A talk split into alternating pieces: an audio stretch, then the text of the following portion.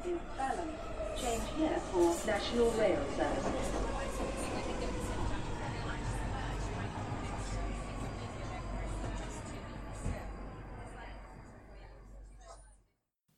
Bine te-am regăsit în stația Londra. Eu sunt Manuel Kețea de la manuel kețea punct ro și tu asculti podcastul Un Român în Londra. De data aceasta suntem la episodul numărul o sută doi, unde discutăm despre tot felul de subiecte. Dar titlul episodului este Corona What? Ca de fiecare dată o să dezbat multe subiecte și multe probleme și problemuțe pe aici, însă sper să îți ofer suficient de multe informații utile și, bineînțeles, dacă nu, câte ceva entertainment pe parcurs. Ideea este că este bine să știi și să afli și din gura unui român în Londra, să vezi cum este viața în străinătate, cu ce se confruntă oamenii pe acolo și, bineînțeles, tot felul de speranțe, oportunități, bucurii și ce vrei mai departe, mai ales că sunt foarte mulți români în Londra, dar foarte puțini scriu și sau vorbesc despre experiența lor în orașul ăsta. Într-un fel aș putea numi propria sa țară. Încep prin a povesti despre faptul că m-am bucurat să aud că ăștia de la I C R Podcast au făcut un nou episod. Este vorba de nerevenirea I C R Podcast. Au, s-au gândit la un moment dat că vor să facă un episod nou și m-am bucurat foarte mult să văd un episod nou de la I C R Podcast. De fapt, ei au fost cei care m-au motivat în crearea podcastului Un Român în Londra. Ci că i-au publicat episodul și au zis, nu este o revenire, e un episod. Și nu, ei au zis, nu e o revenire, ci doar un episod. Am zis să vedem cum merg lucrurile, dacă mai știm să facem asta într-un univers plin de podcasturi. Nu știu dacă va exista un al doilea episod pe două mii douăzeci sau pe decada douăzeci. Pe final o să explicăm și de ce. Până una alta, este bine că am mai avut un episod nou. În momentul în care ei făceau primele episoade de podcast prin două mii cincisprezece, nu prea existau podcasturi în România. Cred că mai erau doar unul sau poate două. Iar în momentul de față sunt undeva pe la vreo cincizeci șaizeci, dintre care vreo treizeci sunt trecute cumva în rețeaua de networking, de ad network-ul, rețeaua de reclame, cum ar veni, Think Digital, printre care sunt și eu în acea rețea. Dar ideea este că și în, dacă ar fi cinci sute de podcasturi în România, I C R Podcast în mod sigur ar atrage foarte mulți oameni, dar fiindcă oamenii sunt deja mari fani I C R Podcast încă din vremea două mii cincisprezece și ei vorbesc pe subiecte la, la cald, ca să zicem așa, însă vin cu o notă constructivă, pozitivă chiar și uh, m-a bucurat să văd chestii de genul ăsta. Așadar, chiar am lăsat un comentariu la articolul lor, la show notes lor, să zicem așa, pe episodul, primul episod pe două mii douăzeci și sper că vor mai avea mai multe episoade.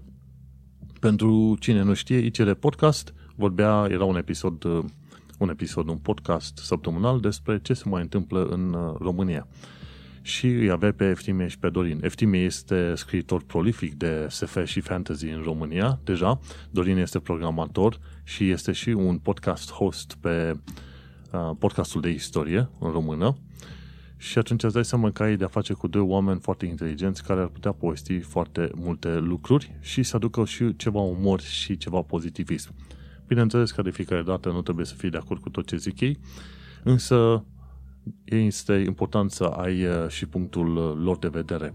Și mi se pare că ei au discutat despre două lucruri foarte interesante în acest nou episod de I C R Podcast.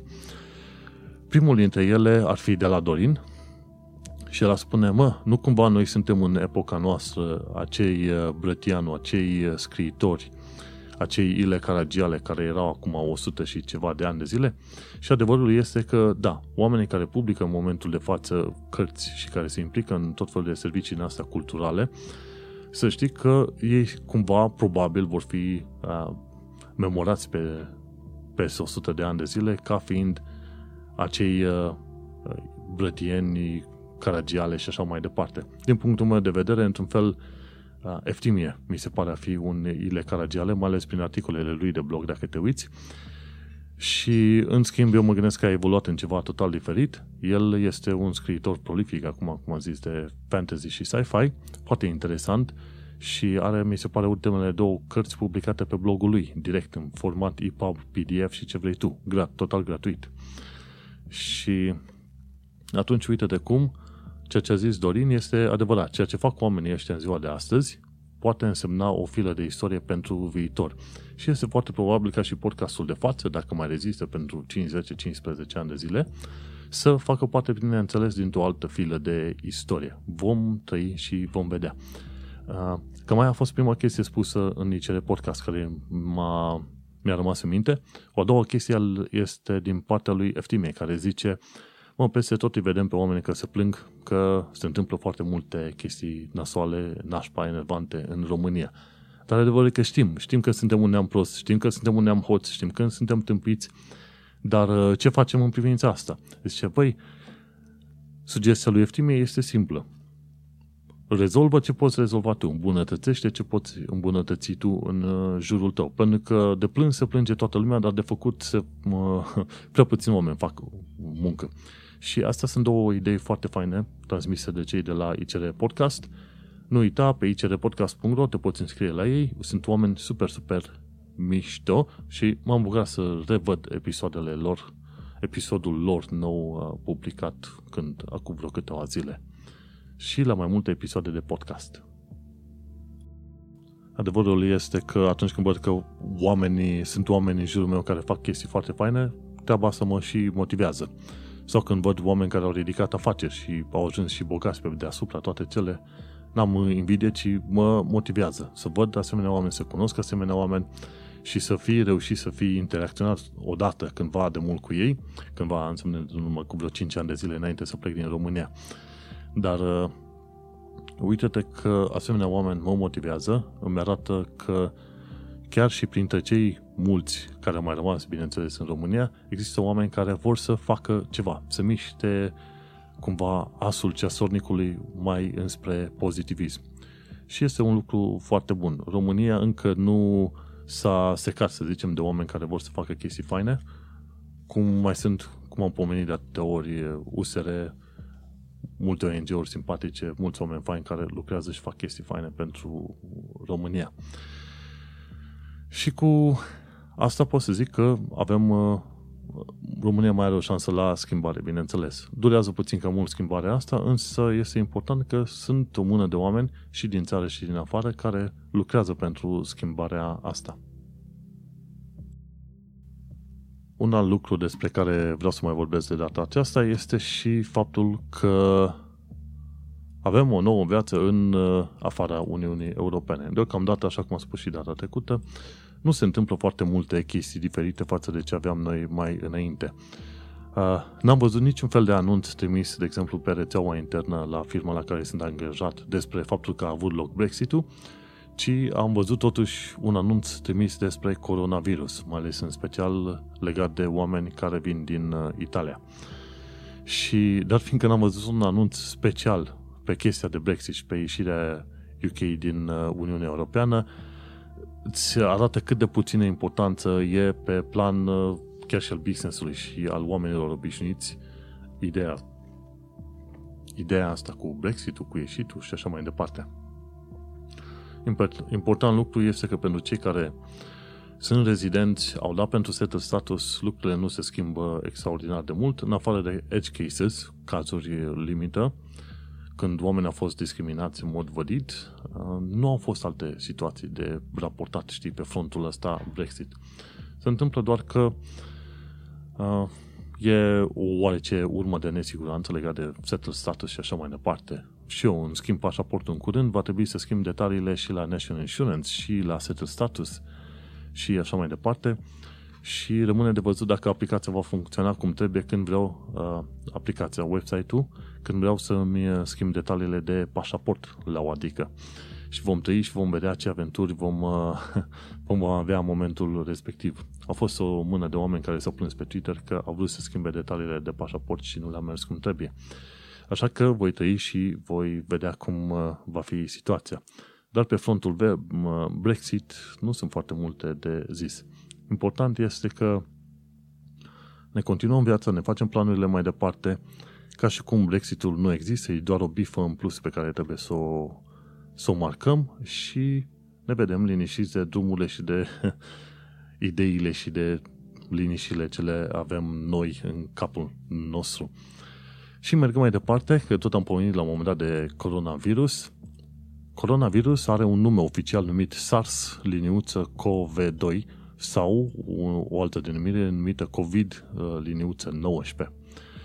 Și m-am mirat să văd astăzi un e-mail trimis de către H R, către tot poporul, la muncă, și în care zicea că trebuie să fim atenți. Dacă am fost unii dintre noi în Italia de Nord, trebuie să ne izolăm acasă ca să nu care cumva să fim infectați cu coronavirus și să dăm mai departe.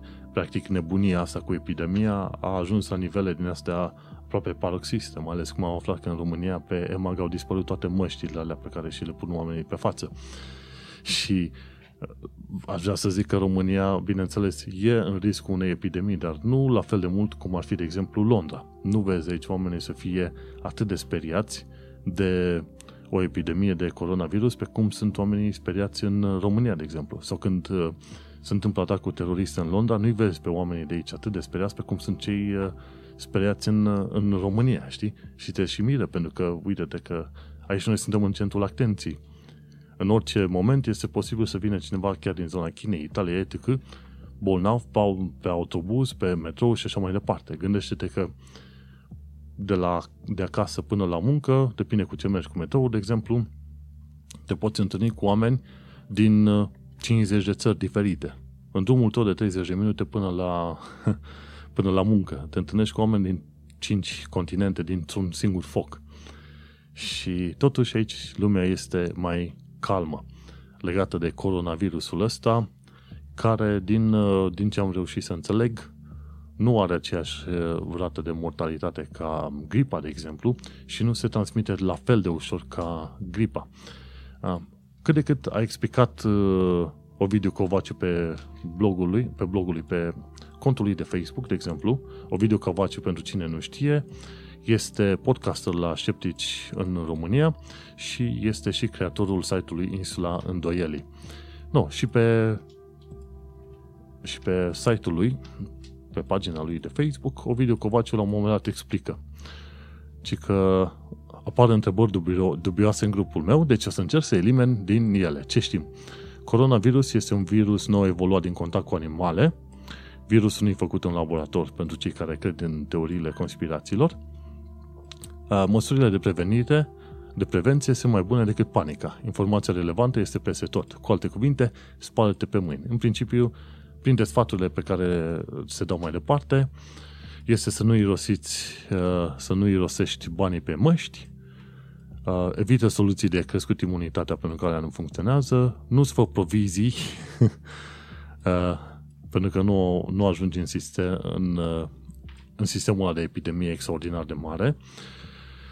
Uh, spală-te pe mâini, evită contactul social, respectiv contactul social înseamnă să stai la un metru și ceva de oamenii care ar fi bolnavi, știi? Și mai ales dacă știi că cineva este bolnav, tu ar trebui să porți mască și acel om ar trebui să porți, poarte mască. În principiu, masca aia trebuie purtată în special de către cei care sunt bolnavi, nu de către cei care sunt sănătoși, știi? Și ca alte opțiuni, pe lângă spălatul pe mâini, să nu te atingi pe față cu mâinile, să lucrezi de la distanță, cât de des se poate, știi? Și uh, nu există niciun fel de dovadă că are loc o mutație virală rapidă, știi? Și atunci este posibil ca în curând să se găsească un, un vaccin nou. Există în momentul de față uh, niște teste, niște vaccinuri care pot fi testate deja, însă va mai dura probabil luni întregi, poate dacă nu chiar ani, până se va găsi un vaccin împotriva coronavirus. Coronavirusul ăsta pune în pericol copiii și oamenii în vârstă și e posibil să pună în pericol și femeile gravide. Deci, astea trei categorii ar trebui să fie puțin mai atente. Dar, în principiu, stai departe de mulțime, interacționează rar sau deloc cu oameni care ar putea fi răciți sau bolnavi, spală-te pe mâini cât de des poți și atunci uh, poartă mască dacă ești bolnav. În caz că se consideră că ai boală, coronavirus, în principiu este suficient dacă stai acasă și te izolezi. Dacă ești în U K, de exemplu, te poți suna la unu unu unu, la helpline-ul pentru N H S, National Health Service, și acolo te poate informa legat de simptomele tale, ce poți să faci. În principiu, dacă ești sănătos și n-ai probleme, răceala asta sau virusul ăsta, coronavirus, este omorât de către sistemul tău imunitar în câteva zile, poate o săptămână, două. Și atunci cam aia ar fi situația, să te izolezi, să nu contactezi oamenii în momentul în care chiar te-ai îmbolnăvit. Riscul nu este atât de mare ca la gripă. La gripă, dacă s-a înuntat cineva și treci prin zonă, sunt șanse mari să, să te îmbolnăvești și tu.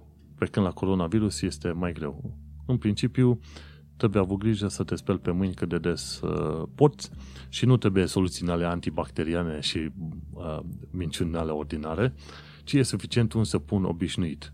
Spălarea asta, curățarea asta mecanică a mâinilor este mai utilă decât orice fel de soluții ale antibacteriane care s-ar putea inventa. Și să nu uităm că soluțiile ale antibacteriane pe care le vezi tu nu sunt, uh, nu ucid virusurile, de exemplu. N-ai, poate ar ucide ceva bacterii, dar nu virusurile. Și așa că, de preferat, te speli cu săpun și o să-ți fie bine. Așadar, nu te panica, informează-te, calmează-te. Foarte mulți oameni și foarte multe evenimente din asta au fost anulate, mai ales dacă implicau invitarea oamenilor din multe țări. Și cum se întâmplă C E S, de exemplu, Consumer Electronics Show, așa se numea înainte, de acum e C E S, care are loc, mi se pare, în a doua sau a treia săptămână din ianuarie. Întotdeauna oamenii se îmbolnăvesc acolo, venind din tot felul de țări diferite, s-a mesică din cincizeci la o sută de țări, zeci de mii de oameni și normal că mai ales reporterii, care stau foarte mult între ei, ajung să se îmbolnăvească atunci când merg la C E S. Deci, pe, pe chestiuni din asta, pe raționamente din asta, într-adevăr, multe evenimente multinaționale au fost anulate în ultima perioadă. Iar China, ca o țară comunistă, ce, ce face în continuare este să urmărească oamenii care povestesc despre coronavirus, ca mai apoi să-i aresteze, nu care cumva să se afle mai departe ce se întâmplă în China. Și din ce am înțeles eu, rata mortalității pentru coronavirus este mai mică decât la gripă, deși au murit, mi se pare, vreo două mii și ceva de oameni în China, însă China, fiind stat comunist, menține acele informații secrete, respectiv ce vârste au avut oamenii care au murit, un tabel, ceva, niște detalii, nu sunt transparenți aproape deloc. Așa că țările alte care sunt panicate, oare mai mult sau mai puțin, cum ar veni Uniunea Europeană, S U A, U K, trebuie să afle de la, din alte surse legat de modul în care se răspundește și ce este acest coronavirus și așa mai departe, ca să nu depindă total de informațiile chinezilor. În fine, important este ca noi să fim ceva mai atenți, să evităm, evităm mulțimile pe când putem. Dacă suntem răciți, să stăm pe acasă și să ne spălăm cât de des putem pe mâini. Oricum, discuțiile de la muncă s-au dus întotdeauna pe tot fel de alte subiecte. Nu s-a discutat despre Brexit decât de vreo câteva ori, iar despre coronavirus nici atât. Mai degrabă la masă, când am stat la muncă cu niște colegi, am apucat să discut despre podcast și faptul că folosesc Sony Vegas Movie Studio să înregistrez episoadele și după aia să folosesc, ce mai anume, Audacity să refac noise reduction și cam atâta. Și vorbind de chestiile astea, un coleg a vrut să descopere podcastul meu prin nu știu ce aplicație search făcea el și descoperise că podcastul meu pe Podbean se numea Manuel Kețea în loc de un român în Londra. Deci nu vine să cred că timp de aproape patru ani de zile, din septembrie două mii șaisprezece, de când am episodul, episodul? Nu, podcastul. Am, podcastul meu se numea pe podbean punct com, se numea Manuel Kețea, în loc de un român în Londra. N-am nicio idee de unde a mers chestia asta și de ce nu m-am prins mai din timp. Important este că, în momentul de față, podcastul, în sfârșit, are numele Un Român în Londra și are imaginea aia pe care am făcut eu, poza aia care am făcut-o la portretul făcut de Șușu Dumitru, un uh, pictor brașovean. No, și așa că, în sfârșit, un român în Londra are numele potrivit pe rețeaua de Podbean. E culmea că se întâmplă așa ceva, dar știi cum este, fiecare profet este lăudat în altă țară decât a lui. În fine, și tot ca fapt divers, melodia ce o ascult uh, să împonez motoarele este Shaft, Mucho Mambo, Sway. Uh, asta e undeva, prin nouăsprezece nouăzeci și nouă a fost făcută melodia. Înainte de episoade, de urmărirea episoadelor, de obicei ascult o melodie ca să zic să mă agite puțin așa. Câteodată este Ina, câteodată aud, ascult melodii din anii nouăzeci, alteori din două mii zece. Am o listă pe Spotify în care ascult tot felul de melodii și de data asta e Shaft, Mucho Mambo, Sway, publicată undeva prin nouăsprezece nouăzeci și nouă. Foarte interesantă, e dance, e ce vrei tu. Și cam așa fac eu, ca să mă să intru, să zicem, oarecum în rol. Și uitați, apropo de rol, nu mi-am uitat cum trebuie, pentru că am uitat să specific faptul că episodul a fost înregistrat în data de douăzeci și cinci februarie două mii douăzeci. Uitați-mă anul. Ce zi astăzi? E marți. Și îl, pub, îl înregistrez undeva pe la vreo nouă seara și probabil public peste vreo oră și jumătate de acum încolo, după ce fac și editarea. Uitați-mă, episodul ăsta a fost înregistrat în douăzeci și cinci februarie două mii douăzeci. Îmi cer scuze pentru că nu mi-am făcut rolul cum trebuie. Deci va trebui să vorbesc cu angajatorul meu să-mi dea o penalitate la salariul primit zilnic, zilnic sau nu, lunar, și să am cu o cafea mai puțină pentru inconsecvență. Și uh, cam... Atât. Să nu uit, înainte de a continua cu alte chestii, să nu uit că podcastul de față este partea Think Digital Podcast Network. Uh, Think Digital este un ad network, o rețea de reclame pentru podcasteri. Bine, nu e numai pentru podcasters, e un fel de uh, firmă de digital media care la un moment dat s-au gândit să facă și reclame pe podcasturi. Până când o să auzi reclamă pe podcastul ăsta mai durează, pentru că avem... Uh, Sunt vreo cincizeci de oameni care mă ascultă. Eu sunt undeva pe la capătul listei la Think Digital, însă important este că oamenii care mă ascultă pe mine sunt toți unul și unul. Și sunt în lista respectivă, mai sunt în aceeași listă Vocea, Vocea Nației, Upgrade o sută de la Dragoș Stanca, mai e George Buhnici, Esca, Finanțe F M și așa mai departe. Sunt o tonă de uh, podcasteri dacă vrei să asculți pe acolo. Important de știut este faptul că podcastingul este un mediu foarte, foarte făinuț.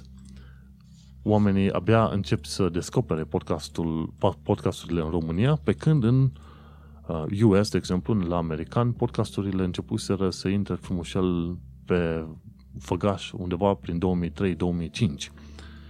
Deocamdată podcasturile în U K este, sunt la fel de bine stabilite ca blogurile, filmele și agențiile de media, ca să zicem așa. În România, podcasturile încă sunt o noutate. Dar, uite-te cum e. Vrei să mai afli de alți podcasteri și podcast, podcasturi? Du-te pe thinkdigital.net slash podcasts și acolo mă găsești și pe mine. Am și o pagină dedicată pentru mine acolo, știi? Și... mulțumesc că mă asculți și eventual, dacă vrei, poți să-i asculți și pe alți români în podcasturile respective. Acum că mă tot asculți, bineînțeles că nu se putea să nu vorbesc despre niște chestiuni faine legate de Londra. Uitați-vă, la un moment dat să pomenesc faptul, de, faptul că am fost în Canary Wharf. Chiar am nimerit la un moment dat când se prezentau tot felul de instalații de artă în Canary Wharf.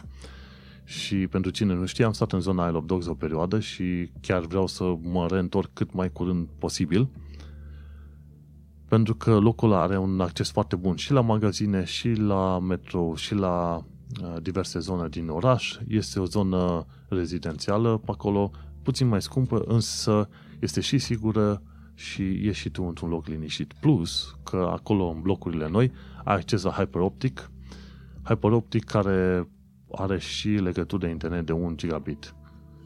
Uh, cred că cea mai fericită perioada mea în Londra a fost când am stat în Isle of Dogs și aveam legătură de internet de un gigabit. Uh, cum am calculator pe măsură, ce-mi venea pe, pe bandă de un gigabit pe fir, atât îmi intra în placa de bază și așa mai departe. Având un S S D pe slot M doi, îți dai seama, eu pot să scriu informație pe S S D-ul respectiv la doi virgulă cinci giga pe secundă. Deci, când, când descărcam jocul de cincizeci șaptezeci de giga, îmi lua numai undeva șapte opt minute. Acum, unde suntem în locul ăsta nou, în zona Eltham, avem, avem legătură de internet foarte bună pentru U K, mai ales pe fir, că pe Wi-Fi pică din când în când. Și avem undeva chiar la zece megabytes efectiv pe fir și stai cam o oră jumate, două ore să descarci un joc de cincizeci de giga. Pe când dincolo la Isle of Dogs, prin Hyperoptic, stăteam șapte opt minute. Hmm. În fine, nici o oră jumate, două nu este mare lucru, mai ales când ai de-a face cu descărcarea unui joc de cincizeci de giga, însă așa ziceam și eu. Doar pomeneam de o chestie. Și revenind la Canary Wharf, din când în când la Canary Wharf au loc evenimente din astea artistice. Ultima oară a fost uh, un fel de eveniment din asta care prezenta lumini, jocuri de lumini, și se numea Winter Lights at Canary Wharf. Și avea avut loc undeva între șaisprezece și douăzeci și cinci ianuarie, de obicei între patru seara și zece seara. Și au avut, mi se pare, vreo douăzeci și șase de expoziții în asta de lumină. Printre expozițiile alea de lumină ce vreau să vorbesc, a fost și aia cu A, mi-e dor de tine. Deci chiar a, chiar a fost prima, prima expoziție. Și mi-e dor de tine, chiar apărea un, scris în neon, mi-e dor de tine, chiar la stația Canary Wharf Jubilee Line, Jubilee Station. Și a fost o chestie foarte interesantă, pentru că acolo vedeai că fiecare viewing point îți prezenta ce înseamnă mesajul, de cine a fost făcută și care este rolul ei. Și e foarte interesant, am înțeles că un grup de români, bineînțeles, un grup de români au reușit să pună expoziția asta de lumină acolo, cu Mi-e dor de tine, și a fost o experiență foarte faină. Bineînțeles, mai era la un moment dat acolo joc de lasere, altădată mai era un munte din asta din cuburi de lumină. La un moment dat am reușit să vedem și uh, un fel de proiecție pe abur. Se fac aburi din uh, apă și atunci faci cu proiectorul, proiectezi imaginele pe acel uh, curent de abur, cum ar veni. Foarte interesant. Au fost neon trees și alte chestii foarte, foarte făinuțe pe acolo. Și ăsta e unul dintre motivele pentru care îmi place în Londra. Adevărul este că oricât de mult ai fi tu interesat de artă, cultură, cărți, orice, pe absolut orice domeniu ești tu interesat, inclusiv cafea sau pub-uri cu beri ciudățele, Londra are de toate. Poți să faci câte o ieșire tematică pe săptămână și vei avea toată viața undeva de ieșit și de plimbat. Poți să ieși în fiecare zi, dacă poți, ai timp, ai bani, ai chef, energie și așa. Și totuși îți va lua ani întregi până dai de până acoperi toate zonele care sunt de verificat. Chiar am și fost de curând unde, prin zona Covent Garden și prin uh, Soho. Sunt locuri foarte interesante. Și uh, mai ales dacă urmărești diverse ghiduri sau te plimbi de nebun, așa, hai hui, tot poți să dai de uh, baruri, ciudățele, restaurante interesante. La un moment dat mi se pare că poți să găsești chiar o, sing- o străduță, o uliță din asta care e plină de tot felul de librării cu cărți vechi, antice. Și asta este. Londra are de toate. Și asta e unul dintre motivele pentru care îmi place în continuare, bineînțeles, chiar cu Brexit-ul ăsta, îmi place în continuare Londra. Și, bineînțeles, ai locuri de muncă mișto, oportunități, ce vrei tu. Practic, Londra este egal oportunități.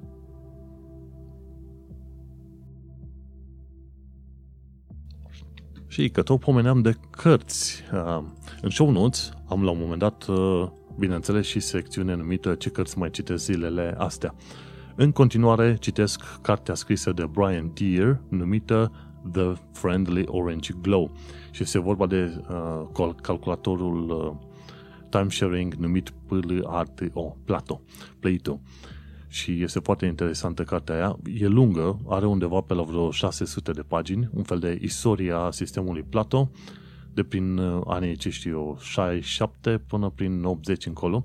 Și este foarte interesant cum trece prin istoria sistemului și modul în care, guess what, existau chat room-uri, exista un fel de știri online. Existau la un moment dat jocuri Dungeons and Dragons, jocuri multiplayer, încă din anul o mie nouă sute șaptezeci și patru pe acolo. Și la un moment dat, încă prin o mie nouă sute șaptezeci și opt, se inventaseră un fel de emoticoane din alea uh, verticale. Noi avem orizontal, două puncte, liniuțe și o paranteză închisă, ale emoticonul de zâmbit, dar ei inventaseră o metodă prin care pot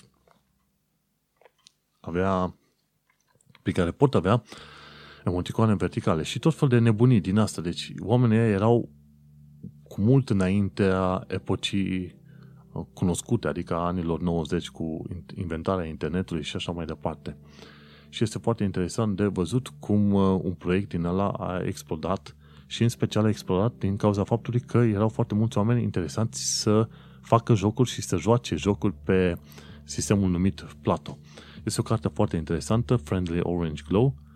Apuc să citesc atunci când fac naveta sau când mănânc în pauza de masă și nu sunt oameni în jur, și sunt situații în care mai citesc despre modul în care cineva hăicuiește jocul altcuiva sau uh, fură contul al, al, altuia, intră pe contul lui și face tot fel de prostioare acolo prin uh, rețeaua respectivă și mă ponesc râzând ca un uh, bleg, să zicem, câteodată prin uh, trenul londonez, și la un moment dat e uitat și ce, ce neva se întâmplă cu românul ăla care se hilizește aiurea la un, la un telefon. Dar adevărul e că sunt multe chestii faine și interesante și din punct de vedere istoric și uh, tehnic, dar și uh, legate de psihologia oamenilor și de modul în care au reacționat oamenii când au dat la un moment dat de acest Orange Glow, de acest uh, sistem Plato. Presupun că într-o săptămână sau două, până la următorul uh, episod, voi reuși de terminat de citit cartea. Oricum, e o carte uh, relativ scurtă, ca să zicem așa, în domeniul istoriei. Am mai citit la un moment dat o carte uh, numită The Dream Machine, de Mitchell uh, Waldrop, mi se pare, dacă mi-aduc aminte. Și Dream Machine avea vreo șapte sute de pagini, dar mi-a plăcut să citesc fiecare pagină. Sunt anumite cărți pe domenii care îmi plac, pot să aibă și două mii de pagini, nu mă interesează, am să le citesc totul din uh, scoarță în scoarță. O să-mi cam pare rău când termin de citit uh, The Friendly Orange Glow, însă mai am restul de șaptezeci de cărți care mă așteaptă în uh, aplicația mea de Kindle pe telefon, așa că fericirea nu se termină la cartea asta.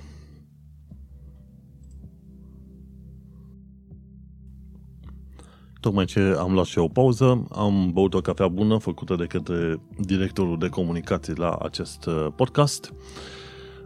Mergem mai departe cu următorile, următoarele secțiuni și a, am uitat să-mi să zic că directorul de comunicații este partenera mea, care este și fashion manager. La un moment dat, ca istorie interesantă, ne-am dus în... pe Oxford Street, bineînțeles, unde vrei să te duci, pe Oxford Street, în Londra, unde se duce toată lumea nebună, tot turistul și așa mai departe, să căutăm papuci pentru mine. Și la un moment dat, cum mă uitam eu ca mâța în calendar la papuci care nu mă interesau deloc, o doamnă angajată mă întreba dacă mă poate ajuta cu ceva și am spus, în glumă, am spus, zic, scuză-mă, dar trebuie să vorbești cu fashion managerul meu pentru că eu nu mă pricep la modă, și am indicat către partenera mea. Tantii m-a luat în serios și s-a dus repede la prietena mea să o întrebe ce uh, haine sau ce lucruri vrea să aleagă pentru domnul. Și nu, uh, aici se pare că te iau în serios, pentru că Londra este plină de oameni de toate felurile, naturile și așa mai departe, știi? Dar adevărul este că nu. Am un director de comunicații, am și un fashion manager la podcastul ăsta, deși nu trebuie să fiu prea frumos pentru partea de audio, dar cine știe, poate odată o să mă fac, o să-mi fac și o prezentare pe partea de video, sper să nu. Așa, și mergem mai departe, ajungem la actualitatea britanică și londoneză. Important lucru de știut este că U K va avea trenuri foarte rapide, numite H S doi. Probabil vor reuși să le facă undeva prin două mii treizeci. Vor să unească cumva Londra cu Midlands.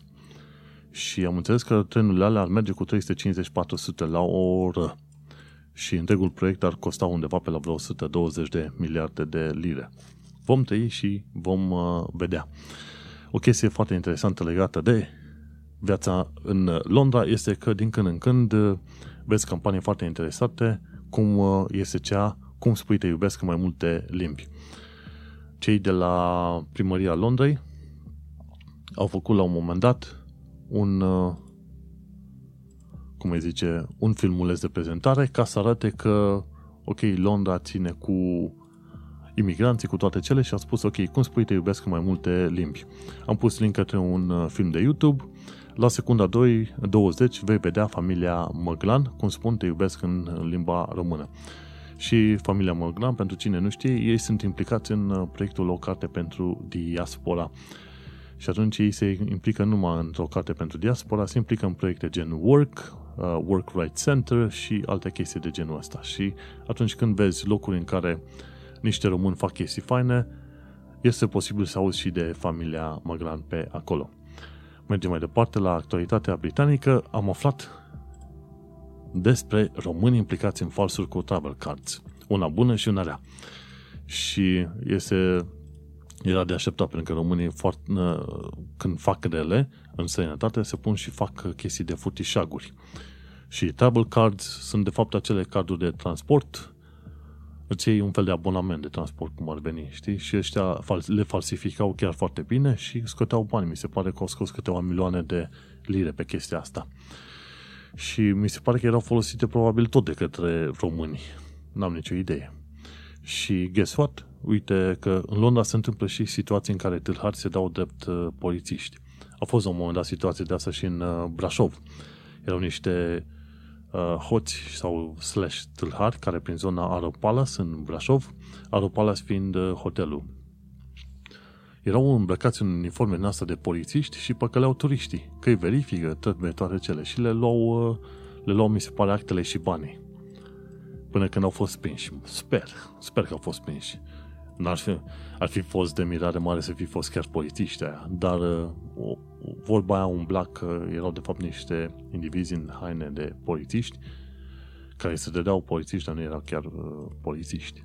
În fine, Londra, de ce spun de lucruri bune și rele de Londra? Spun pentru că viața și experiența este puțin amestecată pentru oameni.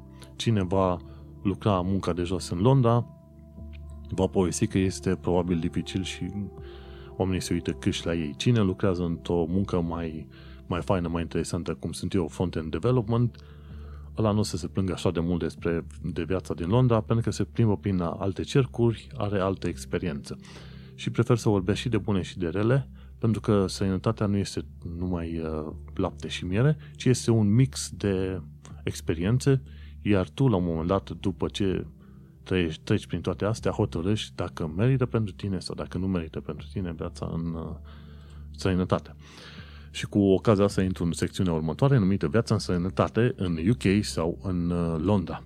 Și aici am pus un link cum vede un american viața în Londra și ce experiență are o astra- australiancă trăind în Londra. De exemplu, americanul este foarte fericit de experiența lui în Londra, din cap până în coadă, pe când australianca se plânge că a avut, au avut ei mașina lor spartă de două ori în ultimele luni de zile. Și atunci, din ce am înțeles, americanul trăiește într-o zonă mai sărăcuță puțin de el. Am înțeles că undeva zona Peckham sau Brixton, nu știu exact sigur, pe când australianca am înțeles că s-a mutat într-o zonă, ei n-au specificat, dar prin informațiile pe care le-au dat ei de-a lungul timpului, am înțeles că ei s-au mutat undeva Uh, în zona de sud-est, unde ar fi, să zicem, mai rezidențial, mai la nord de Crystal Palace, mi se pare, și uh, într-o zonă probabil numită Dulwich Village, or Dulwich Hill, or ceva de genul ăsta. Gypsy Hill, Dulwich Village. Dulwich Village, într-adevăr, este un fel de sat din ala britanic, uh, foarte verde, leafy area, cum se spune, însă, de obicei, zonele mai bogate sunt, într-adevăr, vizate de către spargeri de mașini și spargeri de case. Și vezi, australian care a avut experiențe proaste, americanul a avut experiențe bună. Mergem mai departe. Cine vrea să afle mai multe despre Londra, poate să, poate să vezi, vadă filmul despre Brick Lane, de exemplu, sau poate să afle despre faptul că în Kidbrooke, în zona Kidbrooke, în sud-est, este un muzeu maritim interesant. Și, bineînțeles, câte motive ar trebui să îți placă Londra. Este un video care spune șapte motive pentru care ar trebui să-ți placă Londra. Bine, ideea e că nu sunt șapte motive, ci mult mai multe motive, știi? Și uh, chiar la un moment dat am dat share și pe Twitter despre o stradă care are librării cu cărți tot felul de, cum îi zice fratele meu, cărți vechi. Și este foarte interesantă faza aia. E Tinley and Everett și strada respectivă se numește Cecil Court. Cecil Court, it's a bibliophile's paradise. Și e foarte interesant. Probabil într-o zi o să ajungem și noi pe acolo, pentru că suntem fani cărți. Însă, de fel, mi-e teamă să intru într-o librărie, pentru că la un moment dat ajung să și cumpăr, iau brațul întreg de cărți și atunci directorul meu financiar mă trage înapoi de ciuf și zice, ok, hai că iei cam multe, ia doar ce e mai important din toate șapte, ia una singură care pare mai relevantă pentru ce îți place. Și atunci trebuie să duc cărțile înapoi o parte dintre ele, pentru că, nu, într-adevăr, știi cum e, lași pe copii la dulciuri, încep să facă ravagii pe acolo, iau de toate și pe aia ajung să, să-și verse mațele prin jur. Așa că o să ne facem cumva timp să ajungem pe acolo, numai că va trebui să avem grijă cum, cum aruncăm cu banii în stânga și în deapa. Deapta. Și dacă vrei să afli o alt, despre o altă zonă din U K, de ce nu? Află despre Knightsbridge. Deci, Knightsbridge, du-te vizitează Kidbrooke, du-te vizitează Brick Lane, bineînțeles, și Cecil Court. Sunt lucruri foarte interesante de vizitat în Londra. Iar în New York, de exemplu, poți să vizitezi zona Dumbo din Brooklyn, New York. Eu mai urmăresc filmulețe despre New York, pentru că este un oraș pe care aș vrea să-l vizitez. Nu știu dacă neapărat aș vrea să locuiesc, însă aș vrea să vizitez orașul ăla, din motive de filme, bineînțeles. Și uh, pentru asta urmăresc Român la New York, de exemplu, și mai urmăresc un alt canal, nu știu cum îi zice tipul exact, că este Here Be Bar. Here Be Bar. Și de la el aflu foarte multe chestii foarte legate de zone de vizitat, un loc în care poți să mănânci, să locuiești în New York. Here Be Bar, tipul ăsta, de fapt, se trage din părinți ucrainieni, mutați acolo în urmă cu vreo treizeci patruzeci de ani de zile, îți dai seama. Și omul are ca parteneră o mexicancă. Nu, mexicancă? Mexicană. Și uite așa, un amestec de oameni peste tot pe planeta asta. Și bineînțeles, când Român la New York mai publică episoade, le urmăresc și eu cu drag.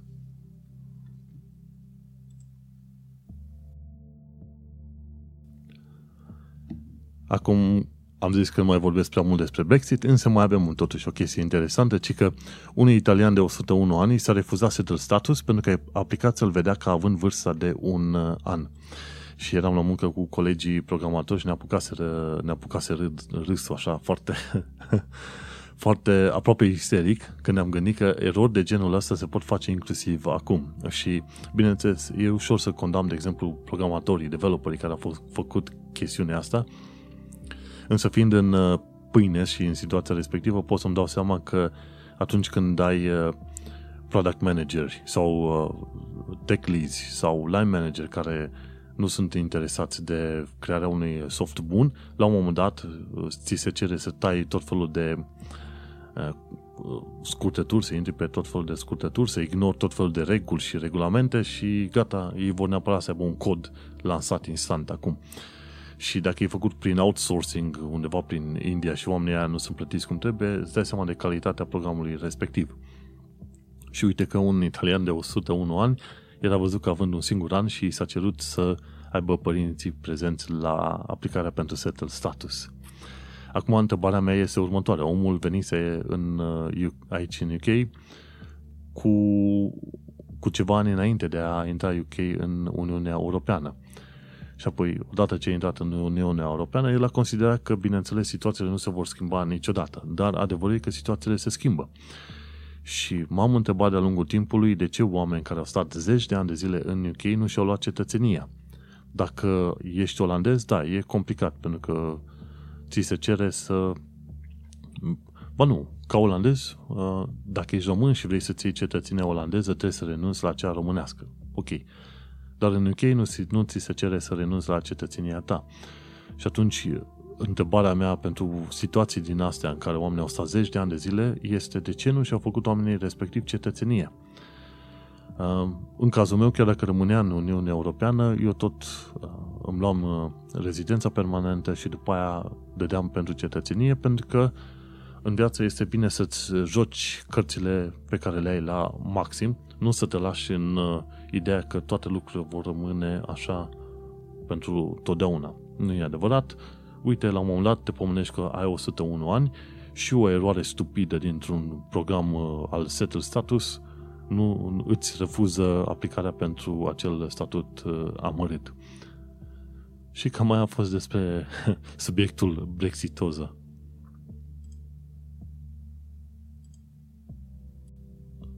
Mai interesant era că aplicația respectivă se eșueze la cifre fixe, gen treizeci, patruzeci, cincizeci de ani. Să zică că ai zero ani și după aia să scheme părinții ca să aplice pentru tine, cumva. În fine, râdem noi cât râdem, dar râdem pe pielea noastră cum ar veni, pentru că aplicația respectivă are o serie de probleme. Important lucru de știut, în caz că n-ai mai urmărit episoade de podcast de la mine, aplicația respectivă verifică doar pe ultimii cinci ani de zile, verifică și favorizează oamenii care au lucrat în perioada asta de ultimii cinci ani. Ce important de știut este faptul că dacă ai lucrat un job permanent pe ultimii cinci ani de zile, atunci aplicația te va ajuta să iei setul status unu, doi. Dacă ai lucrat ca freelancer, atunci s-ar putea să ai probleme și să trebuiască să prezinți mai multe dovezi. Dacă în ultimii cinci ani de zile ai lucrat doar unu sau doi ani permanent și restul nu, iarăși sunt probleme că aplicația nu te va calcula drept rezident permanent, chiar dacă ai fost în U K de, în ultimii treizeci-patruzeci de ani de zile. Adevărul este că dacă ești într-o țară mai mult de un număr minim de ani, ar trebui să-ți iei cetățenia în țara respectivă ca să te ferești de asemenea necazuri și poate chiar abuzuri, într-un fel, când o aplicație în asta idiotă îți dă viața și zilele peste cap și îți aruncă un nou val de stres pe, pe umerii tăi atunci când chiar nu ai avea nevoie de așa ceva. Așadar, aplicația verifică pe ultimii cinci ani, se pare că verifică până la vârsta de nouăzeci și nouă de ani și trebuie să fii angajat permanent ca să ai cele mai mari șanse de reușită. Oamenii care lucrează ca freelanceri sau care își schimbă detaliile de pașaport, cum sunt eu, se pun la risc. Dar acum, nu. Asta este viața. Noi ce face să o să trăim și o să vedem ce se va întâmpla. Și cum vine vorba aia, n-aș vrea să zic că sunt stresat, dar sunt stresat. Dar mă manifest în felul meu și din fericire am un, o metodă de refulare, bineînțeles, în public. Dacă nu scriu articole, măcar să mă plâng în format audio. Întorcându-ne la show notes, care show notes se găsesc pe manuel chețea punct ro, avem și o secțiune în care discutăm despre România, pe scurt din România. Un raport al Uniunii Europene spune că România este campioană la fraudarea fondurilor europene. Se știe că românii sunt hoți, știm mai departe, este importantă transparentizarea asta și e bine că, că Uniunea Europeană își cam dă seama ce se întâmplă și cu România și probabil mai devreme sau mai târziu ne vom vedea forțați să aplicăm legea și să fim niște oameni ceva mai cinstiți decât în alte situații.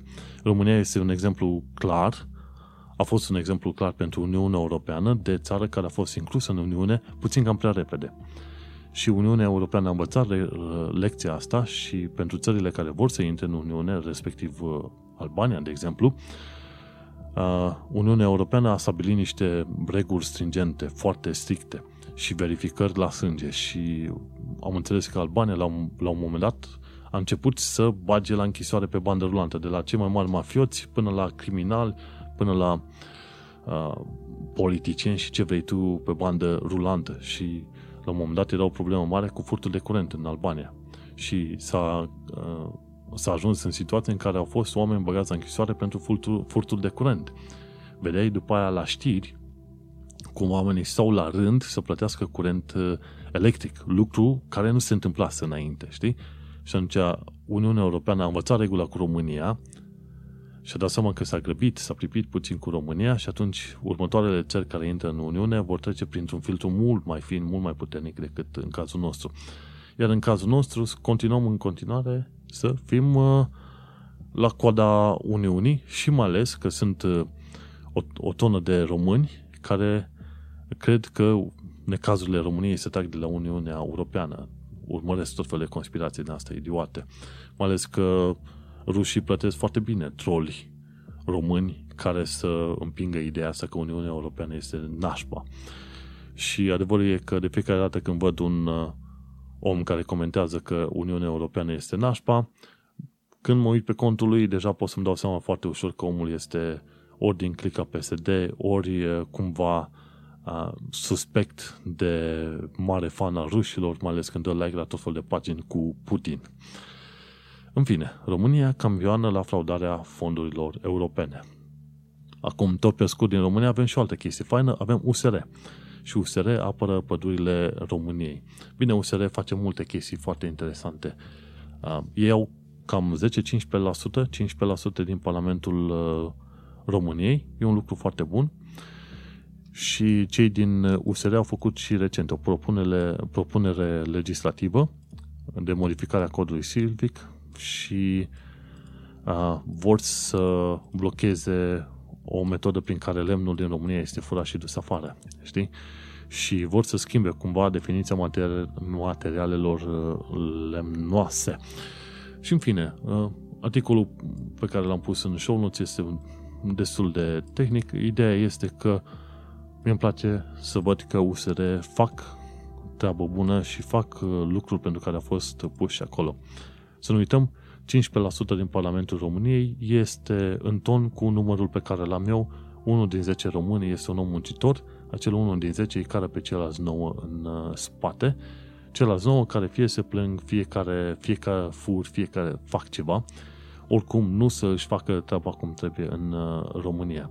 Este foarte des uh, transmisă ideea că dacă România ar munci, ar ajunge la nivelul Germaniei. Da, dar uh, în uh, Constituția României ar trebui pus uh, un capitol numit dacă, pentru că se pare că acel dacă, dacă aș fi, aș face, dacă aș fi în locul tău, aș face aia. Chestiile astea sunt cumva în uh, D N A-ul uh, nației române. Nu știu dacă vreodată ne vom vindeca de acel dacă, însă tot ce ai de făcut este să urmărești sfatul lui Eftimie, vezi lucruri nașpa în jur, te plângi de ele, ok, e bine, toată lumea știe treaba asta, însă este important să vezi un punct în care ai putea susține și ajuta și să mergi mai departe, să ajuți în punctul respectiv. Și poate, poate, cumva, în alți ani de zile, lucrurile s-au schimbat mult în bine față de anii nouăzeci și se vor schimba și în generațiile care vin.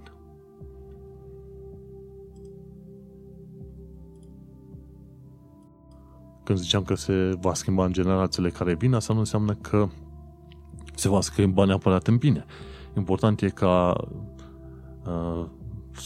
ca noi să ne bucurăm de generațiile noi, de oameni care vin, tinerii, care au acces la internet, la informație. Ei deja știu ce înseamnă o societate nouă, modernă și faină, îngăduitoare, înțelegătoare, ce vrei tu mai departe. Și este bine să se continue pe ideea asta. Însă să nu ne lăsăm pe ureche, pentru că sisteme autoritare există întotdeauna imediat după colț, pregătite să atace. Și trendul ăsta din bine în mai bine în România trebuie susținut și întotdeauna trebuie să ai ochii pregătiți pentru situațiile nasoale, pentru că tot ce ai nevoie este o criză enormă și pe aia un lider care să promite de toate, ca mai apoi România să intre din nou în prisma comunismului, de exemplu, pentru că asta e marea durere a României în perioada asta. Așadar, sperăm că schimbările vor fi mai bune și să ținem ochii foarte mari deschiși pe tema nazismului, comunismului și altor sisteme de, de rahat și de doi bani. Și că tot discutăm de români, vreau să pomenesc aici de un român fa- foarte fain, care, un român care face uh, istorie pe șleau, pe numele lui Vlad Pașca, istoric cu doctorat neplagiat. Asta îmi place foarte bine definiția asta lui Vlad Pașca, istoric cu doctorat neplagiat. El are un canal de YouTube în care, în episodul recent, vorbește despre uh, multele ori când au venit rușii peste România. De fapt, de treisprezece ori, în ultimii trei sute de ani, rușii au venit peste România din vari motive. De obicei, rușii când se duc peste alte țări nu fac război de cucerire, ci fac război de eliberare. Așadar, de treisprezece ori, rușii i-au eliberat pe români de bani, de sănătate, de viață, de ce vrei tu. Foarte fain rușii ăștia. Și nu uita să urmărești canalul de YouTube al lui Vlad Pașca. Și că, dacă toți sunt la partea de sfaturi, de exemplu, hai că am și o secțiune numită Sfaturi, informații practice. Prima legată de informații practice este un link către Thunderfoot, care este un om de știință și care prezintă despre informații despre coronavirus, cu tot felul de informații legate din lumea științei și medicinei și așa mai departe. Și specifică faptul că coronavirus se, se răspândește destul de binișor, însă nu este la fel de periculos ca gripa. Are, e un mini-documentar făcut de el, de douăzeci și două de minute, și e super mișto. Așadar, nu uita să urmărești Thunderfoot, materialul despre coronavirus. Un alt sfat practic se dedică, este dedicat, bineînțeles, celor din U K, se numește Domestic Violence Disclosure Scheme, known, known as Clare's Law. Uh, practic, Domestic Violence Disclosure Scheme este o lege care permite, de exemplu, rudelor să contacteze poliția legat de par, uh, partenerul unei femei. Dacă rudele respective bănuiesc că partenerul respectiv este un individ nasol, care bate femei și așa mai departe, atunci mama, de exemplu, femeii respective se poate duce la poliție, spune, ok, știu că fiica mea este, nu știu dacă măritată, dar cel puțin are ca partener pe următorul individ. În virtutea legii Domestic Violence Disclosure Scheme, vă rog să verificați individul ăsta și să vedeți dacă este, a fost raportat în trecut ca fiind un individ violent și dacă a fost raportat pentru violență domestică. Și este o chestie foarte interesantă și probabil n-ar fi rău să se aplice și în România. Să se facă un fel de registru al violenței domestice. Cred că ar fi extrem de plin. Probabil jumătate din cuplurile din România ar avea un, un membru acolo. Dar este foarte interesant conceptul ăsta, Domestic Violence Disclosure Scheme. Și mergem mai departe, un alt sfat practic este cum cauți informații publice despre proprietăți în U K. Și este vorba de, de un site al uh, guvernului U K care se numește uh, Search for Property Information from H M Land and Registry. Ar trebui să-i dea un nume mai scurt, în fine. Dacă vrei să te muți într-un nou loc, odată ce știi adresa exactă, poți să cauți informații publice despre adresa respectivă și poți afla cine este proprietarul, cât a costat proprietatea când a fost vândută ultima oară și tot felul de alte detalii, plus chestiunea asta din oficiul de cadastru, respectiv poziționarea în P U Z, plan urbanistic local sau zonal, depinde ce au ei pe aici. Este foarte, foarte, foarte interesant site-ul ăsta și găsești în Google, găsești, dacă cauți gov punct U K Search Property Information. Știi? Și atunci găsești foarte repede linkul ăsta, în caz că ai nevoie. Bineînțeles, în show notes mai am tot felul de subiecte, de exemplu, despre Englishness, Britishness, despre cultura britanică, de exemplu, cum face familia regală bani în U K, cum a crea, fost creat metroul londonez, cum a descoperit Alexander Fleming penicilina în laboratorul său din Londra și așa mai departe. Nu uita să vizitezi manuel chețea punct ro ca să afli despre subiectele respective. Și am și secțiunea, bineînțeles, învață limba engleză. Cam o oră pe săptămână o petrec învățând limba engleză, de la gramatică, la puțină literatură, ceva sintaxă, morfologie, intonație, exprimare și așa mai departe. Învăț chestii foarte interesante. De exemplu, greșeli de pronunție făcute de nativi, colocații în engleză britanică, adverbe de frecvență, procente în limba engleză, cum zici congrats în engleză, sau reguli importante în plasarea adjectivelor. adjectivelor. Tot felul de chestii de genul ăsta. Nu uita să le verifici și filmele respective, că sunt în, în special materiale video, pe manuel chețea punct ro. Adevărul este că foarte mulți oameni se plâng că nu știu să vorbească engleza cum trebuie după un an de zile de locuit în Anglia, dar adevărul este că este greu să vorbești engleza cum trebuie, mai ales când ești învățat în, în stilul englezei americane pe care o știi tu de la filme. Practic, tu trebuie să, de, să te dezveți de engleza americană ca să înveți engleza britanică, pentru că engleza britanică este o, aproape o limbă de sine stătătoare.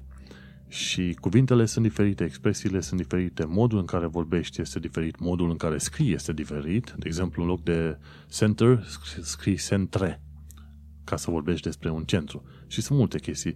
Zici trousers în loc de uh, pantaloni, în loc de pants. Pants îi zice în uh, americană. Și așa mai departe. De aia zice britanică și americană, în loc să zice engleză. Nu e aceeași engleză în ambele țări, pentru că te pot... Te Te cam pot încurca treburile astea. Și nu trebuie să îți fie rușine că nu știi să vorbești perfect englezește după un an de zile, pentru că oricum este dificil de a învăța, e dificil să înveți să vorbești limba engleză cum, cum vorbesc oamenii de aici. Într-adevăr, e suspect dacă după mulți ani de zile de stat în U K ai probleme grave de exprimare și de pronunție în limba engleză. Atunci, într-adevăr, da. Dar în rest nu trebuie să-ți faci probleme. Dacă știi engleză cât de cât, să știi că ești într-un mediu foarte bun, mai ales în Londra, de exemplu, în care te duci în multe locuri și vezi oameni că abia îngaimă engleza cum trebuie, dar locuiesc aici de cinci zece ani de zile. În fine, important este să ai răbdare cu tine, să o iei ușor, permite să greșești și mai devreme sau mai târziu vei învăța engleza așa cum vrei tu să o înveți. Bun, și acum am ajuns la secțiunea de știri din uh, Evening Standard, care Evening Standard este în parte deținut de către un mogul rus și în parte deținut de către ceva saudiți. Uh, în principiu am vorbit cu un jurnalist la un moment dat, a spus că totuși Evening Standard, indiferent de sursa de venit, este, să zicem, relativ echilibrat. Hmm. Acum nu știu ce să zic. În fine, ideea este că undeva pe șapte februarie două mii douăzeci, într-o zi de vineri, am aflat că, de exemplu, una dintre cele mai scumpe case a fost scoasă la vânzare, o casă de șaptezeci și cinci de milioane din strada Newsant, Newsant Jones Wood. Și, practic, casa respectivă de șaptezeci și cinci de milioane de lire, bineînțeles, zona de pe strada Avenue Road, a fost prima oară prima oară pământ gol, au, cred că era o casă mai veche acolo, de sus casa aia, și au construit-o prin două mii paisprezece până în două mii șaptesprezece, șaptezeci și cinci de milioane, acum e la cost, dar făcut-o în așa fel încât să-ți dea impresia că a existat acolo de două sute de ani de zile. În principiu, în În Londra, când te plimbi, ai impresia că găsești case vechi și foarte bine întreținute și zici, ok, uite, asta e o casă de două sute cincizeci de ani de zile. Ai zice zona, perioada tudoriană, eduardiană sau mai nou victoriană și așa mai departe. Dar uite-te că sunt unii oameni care, dacă au banii, plătesc arhitecți și așa mai departe să aibă o casă construită exact în stilul ăla și te poate păcăli, ca să zicem așa. No. Ce am aflat de curând este că o pisică a avut două sute cincizeci de vieți. Practic, Blitz, pisica Blitz, a ajuns la un moment dat un, la metro, dar stai să-mi dau seama unde au ajuns. undeva la un metrou în zona de Londra, în, de nord a Londrei, și e vorba aproape de, ia, chiar e la Tufnell Park Tube. Chiar la stația Tufnell Park a reușit să intre în metrou și la un moment dat a fost lovită pisica asta de un metrou și a stat între șine până au trecut vreo două sute cincizeci de trenuri și până când l-au descoperit pe montanul ăsta, tot felul de, nu tot felul, ci angajații de la T F L. Și arată acolo plin de, de mizerie, săracul montan. Dar motivul pentru care vorbesc de chestia asta este că din când în când nu pisicile ajung la, în metroul londonez, ci vulpile. Câteodată vulpile ajung să se rătăcească în metroul londonez. Și foarte des vei descoperi șoareci în metroul londonez, care merg, merg agale de colo-colo. Tot pe vineri, uite că am văzut un anunț în ziar despre doctorul doctor Dolittle. Robert Downey junior este noul doctor Dolittle. doctor Dolittle e practic un doctor care, un veterinar, doctor veterinar care poate vorbi cu animalele. Este un nou film, apare acum la cinema în Londra și abia aștept să apară pe Amazon Prime, pe, pe Prime Video, pentru că, în mod sigur, voi plăti ca să văd acest film. Este foarte interesant. Cu Robert Downey junior nu poți să nu te bucuri de un film foarte fain făcut. Mergem mai departe. Pe unsprezece februarie două mii douăzeci am aflat niște chestii interesante legate de modul în care poți economisi bani pentru factura de curent și de gaz, de exemplu. Și uh, de cele mai multe ori poți să economisești bani dacă odată pe an le ceri ăstora de la gaz, curent, electric să-ți prezinte nou, noi, noua listă de oferte, ori, dacă nu, te muți la unul dintre cei șaizeci de furnizori de energie din Londra. Și ca să-ți dai seama dacă trebuie să te muți, te duci pe site-uri gen Compare the Market, Go Compare, Money Supermarket sau Uswitch. Am văzut că Uswitch este un, este un site foarte bun care îți poate prezenta oferte de firme de energie mult mai ieftine decât probabil ce folosești în momentul de față. Sunt situații în care poți să economisești vreo trei sute de lire pe an. Vorba aia, cu trei sute de lire faci câte ceva.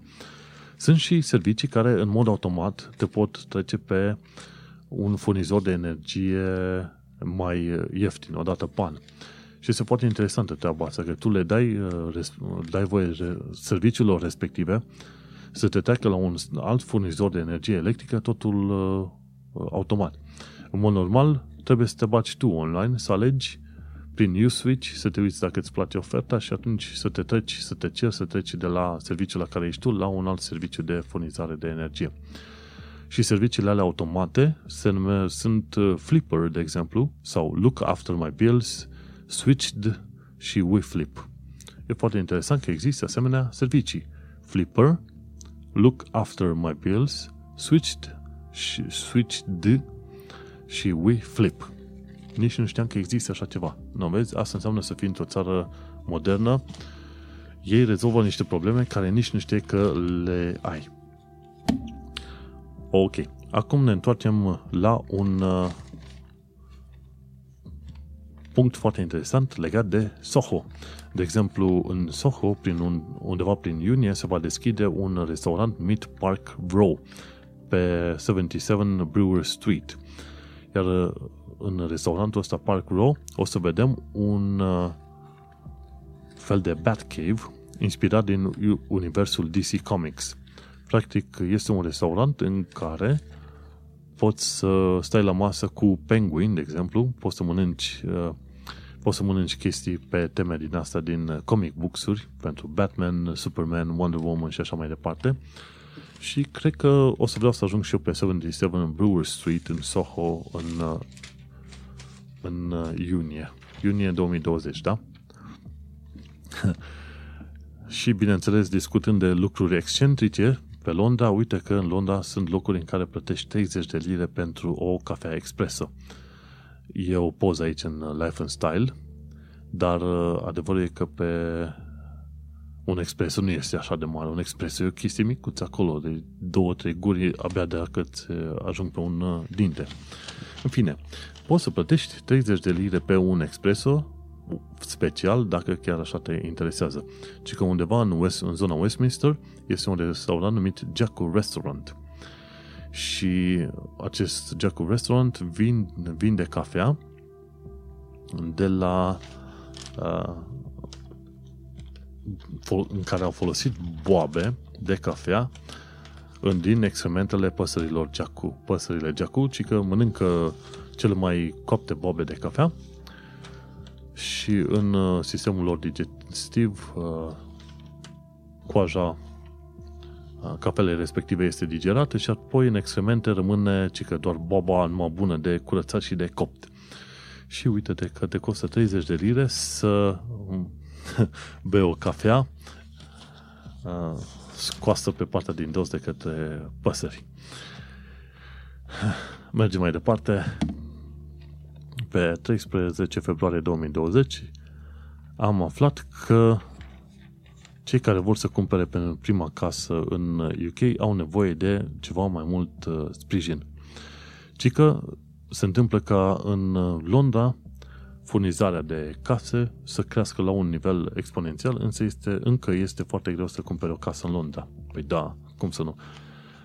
Aproape orice fel de apartament nou, apartament, pardon, garsonieră nouă în Londra, într-un cartier mai mult sau mai puțin rezidențial, te costă minim cinci sute de mii de lire.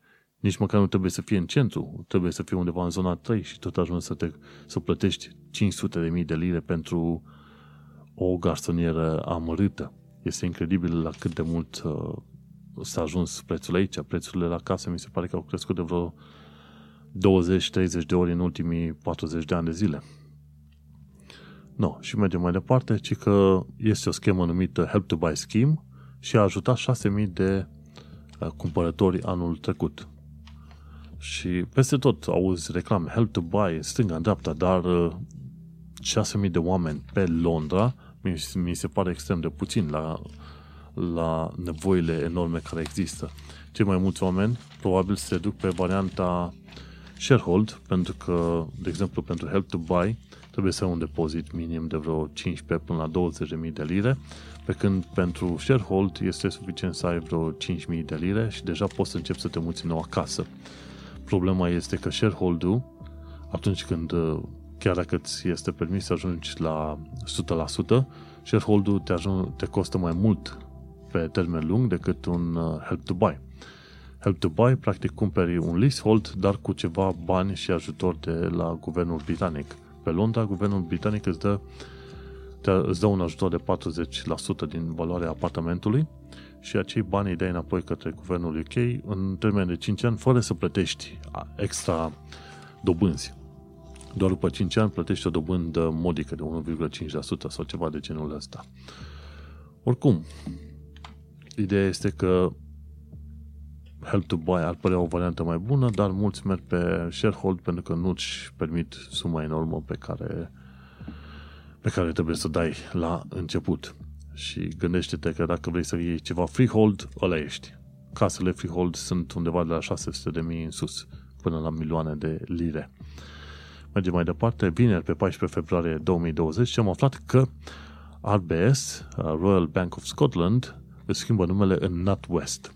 Și nu schimbă numele, R B S deține și o serie de sucursale NatWest.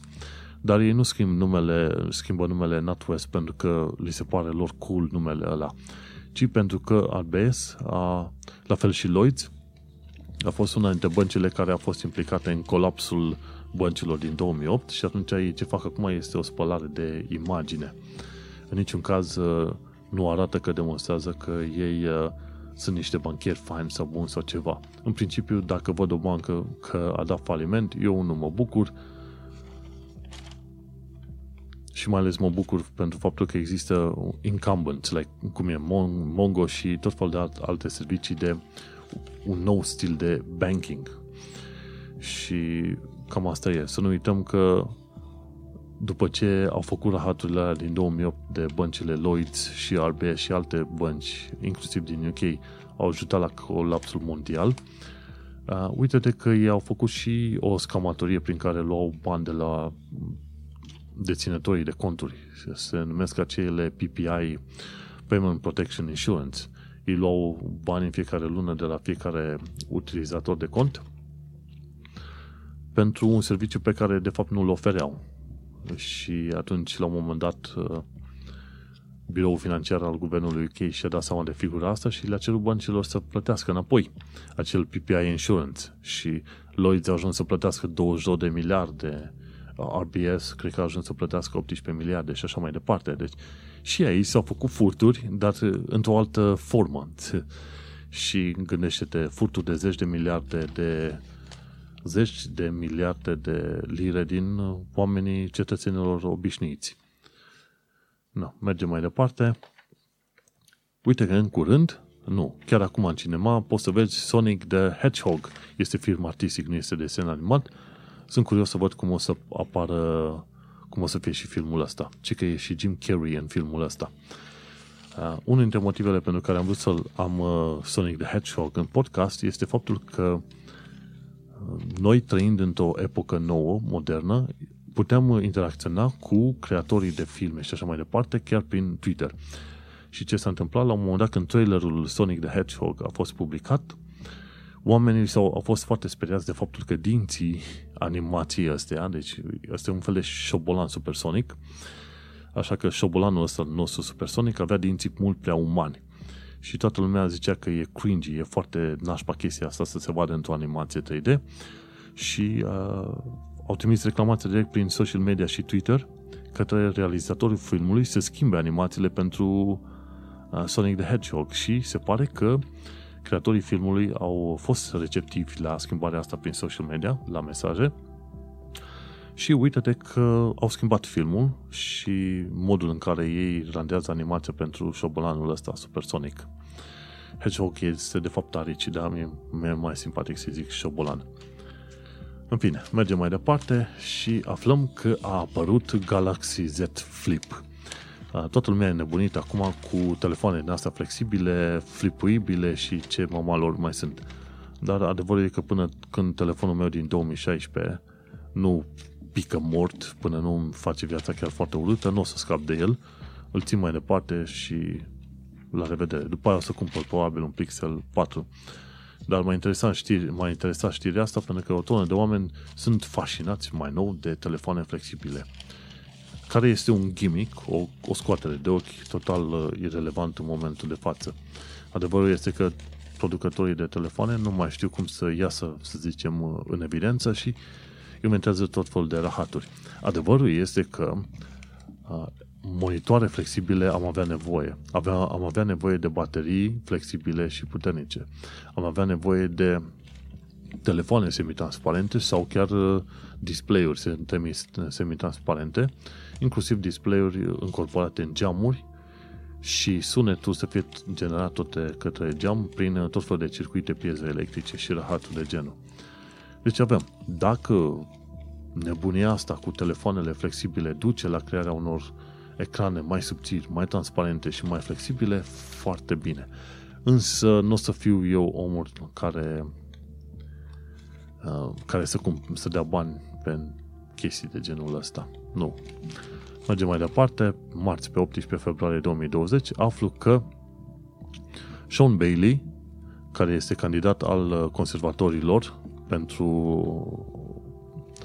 primăria Londrei, se fac alegeri undeva prin mai, mai, mai, da, cinci șapte mai, ceva de genul ăsta, deci în vreo două luni de zile, martie, aprilie, mai, da, ah, două luni și ceva. Așa, ei, omul ăsta spune că vrea să redeschidă treizeci și opt de stații de poliție care au fost închise de Sadiq Khan, numai că problema este că el dă vina pe Sadiq Khan că au fost închise acele stații, însă se pare că el, Sean Bailey, a fost printre oamenii care au fost în comisia guvernamentală care a tăiat bani trimiși către Londra și atunci primarul Sadiq Khan s-a văzut nevoit să s-a văzut nevoit să taie din anumite secții din, de poliție din Londra pentru că nu existau fonduri. Și ce am mai aflat pe optsprezece februarie două mii douăzeci este că Stranger Things, super serialul ăsta în care acțiunea se petrece în anii optzeci, va avea un al patrulea sezon și abia aștept să îl văd. Dacă n-ai văzut Stranger Things, atunci ai ratat o mulțime de lucruri din lumea S F și oarecum din lumea anilor optzeci. Pentru unii, anii optzeci au, pre- au fost extraordinar, respectiv pentru Europa de Vest. Pentru noi a fost de toată bafta. Însă noi, în anii nouăzeci, am apucat să vedem filme din anii optzeci. Respectiv, chiar în anul nouăzeci - nouăzeci și unu, când am apucat să avem să închiriem casete video, noi ne uitam la Terminator doi cu Arnold Schwarzenegger, filmul care a fost făcut în optzeci și patru, iar noi ne bucuram de el prin nouăzeci și unu - nouăzeci și doi, pentru că nu, eram săraci, proști și comuniști. Mergem mai departe, pe douăzeci februarie două mii douăzeci, într-o zi de joi, am aflat că s-a publicat o carte nouă, a fost scrisă de către un grec, Panikos Panai, și omul a scris, a denumit cartea Migrant City, A New History of London. Și articolul se numește The Capital of Everything, How Immigration Has Been Essential to London's Power and Glory. Și este foarte interesant. Dacă există cartea asta în format digital, am să o cumpăr, dacă nu, arr, mă enervez. Și în articolul ăsta pomenește despre o serie de chestii la rândul lor pomenite în carte. Ci că au existat piețe și magazine indiene încă din o mie opt sute opt în Londra. Prin o mie opt sute optzeci exista prima moschee, de exemplu, din asta musulmană, islamică, în Londra. Și după aia, prin o mie nouă sute unu, au venit, s-au mutat italienii în Londra și vindeau înghețată la un moment dat, știi? Și după aia, la un moment dat, povestește și despre ce au fost race riots în o mie nouă sute cincizeci și opt, șaptezeci și nouă, în optzeci și unu, în care au fost lupte din asta între diverse etnii. Și la fel cum spunea și directorul meu de comunicare într-o zi, e mirare mare că, având atât de multe nații în Londra, nu există conflicte majore. Și nu există conflicte majore între națiile astea, pentru că toți oamenii vin cu un scop aici. Vor să-și facă o carieră, o viață, poate unii dintre ei chiar vor să se asimileze culturii britanice, să învețe, să locuiască aici, știi? Și atunci este foarte interesant de văzut că, într-adevăr, există atât de multe nații și totuși nu există conflicte majore. Și, nu, mergem mai departe. La secțiunea de business vedem că Lloyd's a dat douăzeci și două de miliarde de bani înapoi pentru scamatoria făcută cu P P I, Payment Protection Insurance. Este foarte probabil că ăștia douăzeci și două de miliarde nu sunt toți banii care trebuia să-i dea înapoi populațiilor. De-aia zic, băncile, inclusiv în vest, fură și te mint și te trișează cum pot ele mai bine, de-aia trebuie să fii foarte atent la finanțele, la finanțele tale. Mergem mai departe, tot în secțiunea de business am aflat că, de exemplu, o familie de evrei au reușit să cumpere tot fel de case și să facă un fel de imperiu imobiliar de vreo două virgulă cinci miliarde de lire. Și ci că douăzeci la sută din companie era deținută de investitori din afară, dar de curând ei fusese luați la rost că membrii uh, directoratului, ca să zicem așa, nu sunt suficient de uh, bine amestecați etnic, adică cel puțin în U K trebuie să ai grijă ca în biroul tău de directorat să existe un număr suficient de oameni albi, albi, negri, minorități și așa mai departe, să fie o reprezentare mai bună. Iar ăștia fuseseră, deci ei evrei fuseseră luați la rost pentru că aveau prea puțini oameni din lumea minorităților în propria lor, să zicem, o gradă, ca să zicem așa. Dar ei, la rândul lor, sunt minorități și atunci cum este problema? Care ar fi problema? Dar pe mine m-a interesat mai mult că este vorba de un cuplu de evrei din Polonia care a venit în treizeci și nouă, în, de fapt nu un cuplu de evrei, a fost un evreu, Osias Freshwater, în o mie nouă sute treizeci și nouă a plecat din Polonia, a venit în U K în interes de muncă. Familia și copiii au rămas în Polonia, blocați acolo și au fost omorâți de către sistemul nazist. De-aia mie când îmi spui de naziști, orice nazi, un nazist bun e un nazist mort. La fel și la aceeași istorie este și despre comuniști. Și uh, omul și-a pierdut întreaga familie, s-a recăsătorit în U K și și-a construit un imperiu de uh, imobiliar de două virgulă cinci miliarde de-a lungul vieții lui. Și în Londra a reușit să se dezvolte chiar foarte mult. Și ajungem, terminăm episodul cu, și cu știrile toate cele, cu ideea că, într-adevăr, Londra este marcat de un cuvânt numit oportunitate. Și cam atât despre știrile din Londra, din Evening Standard. Mai aflu, mai aflu tot fel de chestii interesante despre care nu aflu dacă m-aș uita pe site-uri sau fiind înscris la tot fel de canale de YouTube, așa că eu continuu să citesc în continuare tot felul de știri din Evening Standard. Până una alta, cam atât am avut de zis, de vorbit de aberat. Într-o zi probabil o să mai povestesc, de exemplu, cum, cum este o zi din viața unui web developer în Londra, cu plecatul la muncă, cu întorsul. Cred că am povestit la un moment dat. Să nu uităm că ar merge repovestit, pentru că vine primăvara, deja temperaturile au început să crească în Londra, nu mai e frigul care a fost până de curând, și copacii încep să înflorească. Și așa, când te duci dimineața la muncă, pe la opt și ceva, este, este numai o bucurie ca să vizitezi, să vezi locurile, copacii înfloriți. În fine, până una alta, acest a fost episodul numărul o sută doi, Corona What, pe podcastul Un Român în Londra. Eu sunt Manuel Kețea de la manuel chețea punct ro și tu ai ascultat podcastul Un Român în Londra. Până la data viitoare, ne mai auzim și pa!